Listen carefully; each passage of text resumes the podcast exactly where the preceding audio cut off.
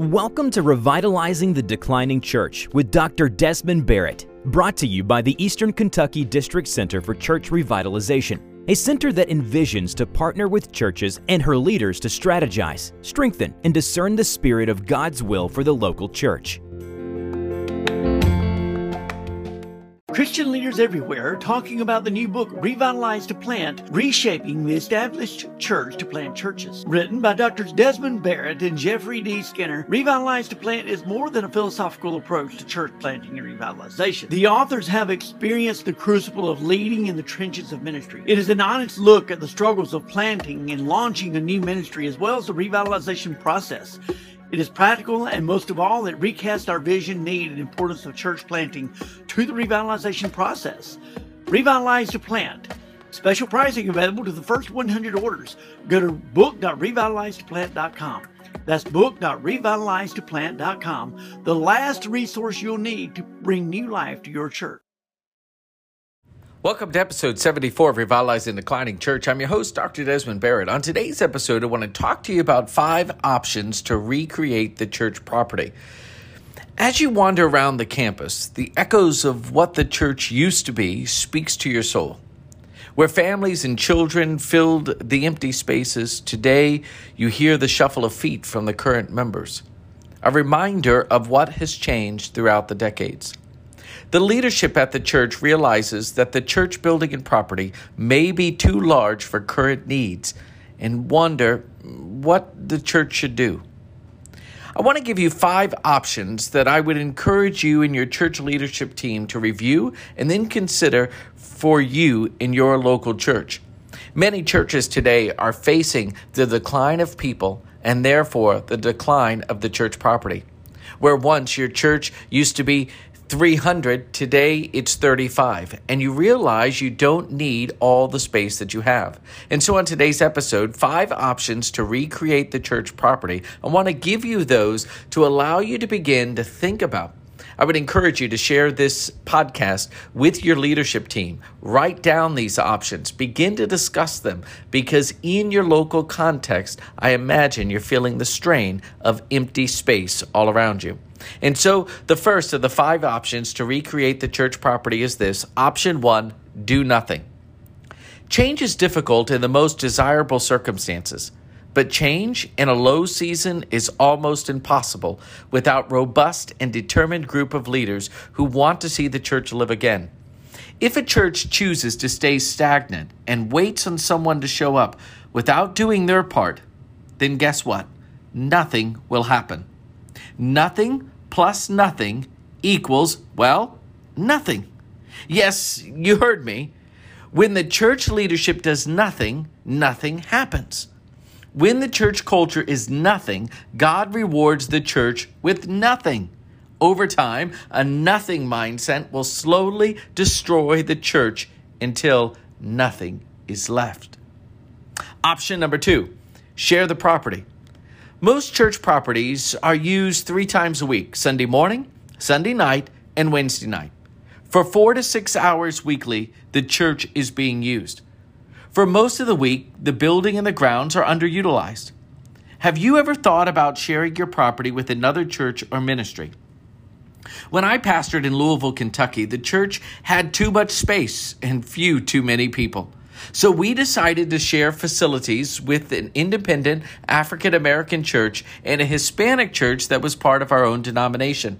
Working together, we lowered the cost for everyone by sharing resources and we split it three ways. In time, this partnership strengthened not only each other, but it strengthened the spirit it strengthened the church. It strengthened our congregations and provided vibrancy to the overall church property. Another way to see the blessing was instead of three rooms being filled with fake flowers to decorate the church, maybe you don't have that problem, but we did. It became one room, and the two other uh, classes one became an office uh, for one of the churches, and then the other flower room became a Sunday school classroom for all three churches to use. The third option, option three, is to rent the property. In previous decades, a church was built for size. Today, the church is being built for ministry. With land prices increasing over time, selling and buying and then building elsewhere is truly not cost effective for smaller, struggling churches, maybe like your church. Have you considered finding a smaller location that your church can rent and then rent out the larger church campus to uh, possibly a thriving church while holding a long term lease on that original property?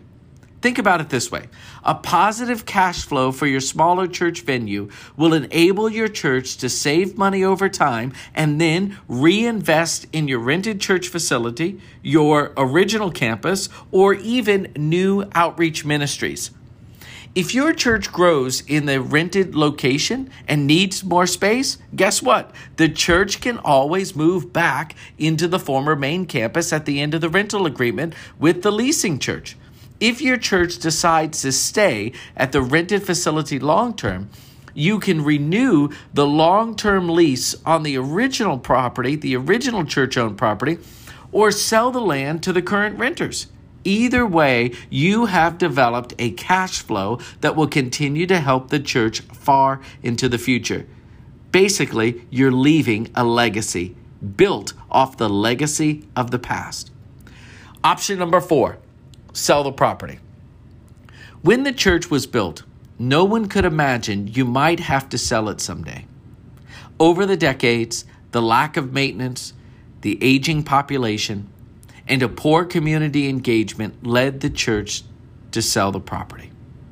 I want you to think about it this way What if selling the current facility to another church or even a commercial developer gives the local church, your church, a new lease on life?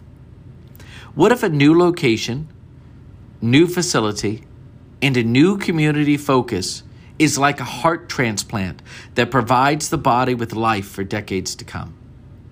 Instead of fearing change, the church can lean into the transition by recalibrating the church's ministry vision with a new reality by using the new lease on life to recapture God's focus.